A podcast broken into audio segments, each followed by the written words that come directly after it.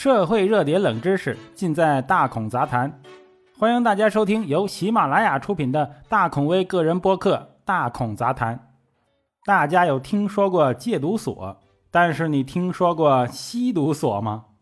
据《每日邮报》，美国罗德岛州众议员伊迪丝·阿杰洛向《华尔街日报》表示，他最近的好朋友儿子在疫情期间服用药物过量死亡。这促使他提出了安全注射中心的想法，以防止类似事件的发生。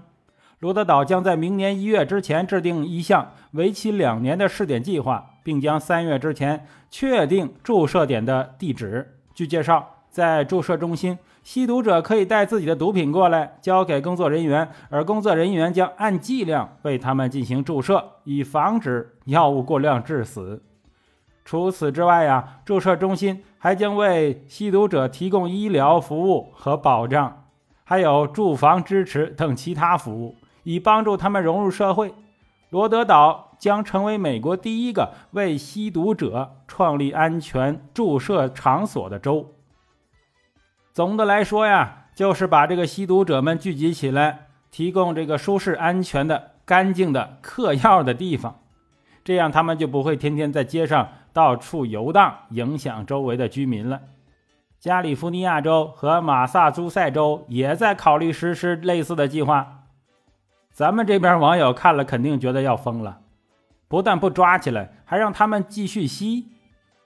其实啊，由于我们国家的媒体啊比较关注美国的新闻，所以到现在我们很多人才知道这件事儿。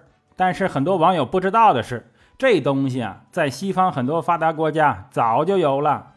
目前，这样的注射中心在加拿大、澳大利亚和欧洲等地大约有一百个。其中啊，荷兰在一九九六年开设的第一个注射中心之后，现在全国范围内已经有近四十个了，而且据说效果还不错。据统计，从瑞士设立了注射中心的三十多年以来。吸毒者的吸毒频率以及艾滋病等传染病的传播呀，均有所下降。在注射中心内，吸毒者们将可以安全的受监督的环境中进行静脉注射。主要的药物是海洛因和甲基苯丙胺，也就是冰毒。注射点的工作人员将配备纳洛酮，这是一种啊用于逆鸦片类药物过量服用的解毒剂。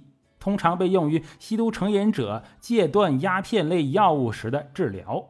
虽然想法听起来是可行的，但是这个提议却遭到了当地居民的猛烈抨击。啊，有的居民就说呀，自己偷着偷偷着嗑还不行啊，咱们还得盖个房子给你找个地儿，舒舒服服、正大光明的嗑。更有网友说，哎，这不是在鼓励吸毒吗？你们到底是怎么想的？住在吸毒中心周围的邻居又做错了什么呢？但是支持者表示，无论如何，想吸毒的还是要吸，无论在哪儿吸，他也还是会吸，就不如啊把他们集中起来，找个安静、干安全的地方，指导和监督他们用药，有助于避免不必要的死亡。而且这些人以后也不用露宿街头了，自然能够减少犯罪，保护当地的其他居民。在讨论这条美国政策对于禁毒的作用之前呢，我们来看一项旧闻啊，这是关于我们啊云南省的。从二零零四年一月份开始，在我国云南各就的吸毒人员可以在当地一个艾滋病咨询中心免费领取到洁净的针具，用于静脉注射吸毒。在今后的几年中，这种网点还会在云南的昆明。德宏、瑞丽等几个城市出现，覆盖更多的吸毒人群。啊，我的天，这是中国吗？还有这种事儿？大家可能都遗忘了。这是中央电视台2004年的一条新闻。其实啊，这些事情并不新鲜，全世界还有美沙酮维持治疗。了解美沙酮的都知道，它其实也是阿片类物质的一种，与海洛因同源，只是作用性不同。需要说明的是，上个世纪某个阶段，云南边境地区的城镇海洛因泛滥已经到了这个触目惊心的地步。当地对于吸毒啊见怪不怪，甚至在某些村和镇，大多数人都在吸毒。而在当时，当地政府缺乏禁毒与戒毒的经验，就造成了大量的吸毒人群。经过数年的泛滥，云南这些地区啊。对于吸食海洛因已经是哎呀管不了、禁不住的地步。到了两千年后，这些地区已经是吸毒人数的重灾区。很多人以为毒品非法，加上全力打击，就造成毒品暴利。其实啊，要是到边境城镇去看看，你就知道了。海洛因的价格并不见得多昂贵。到内地，主要是人力成本呐、躲避成本，才造成这个毒品价格高昂。这些地区的吸毒人员基本已经到了重度成瘾依赖的阶段，并且还携带艾滋病、肝炎等传染病。从减少吸毒人员的传播疾病、减少对社会大众的危害出发，当地卫生防疫部门制定了《云南省艾滋病防治办法》，也就是前面所说的免费提供洁净的针具。这是政府在迫不得已的情况下。的干预措施啊，从法律角度来看，这应该是政府部门的违法行为。但仔细一想，当地卫生防疫部门有何胆量和权力来制定这个违法条例呢？只能说明已经到了上层都默许和批准、不得已而为之的地步。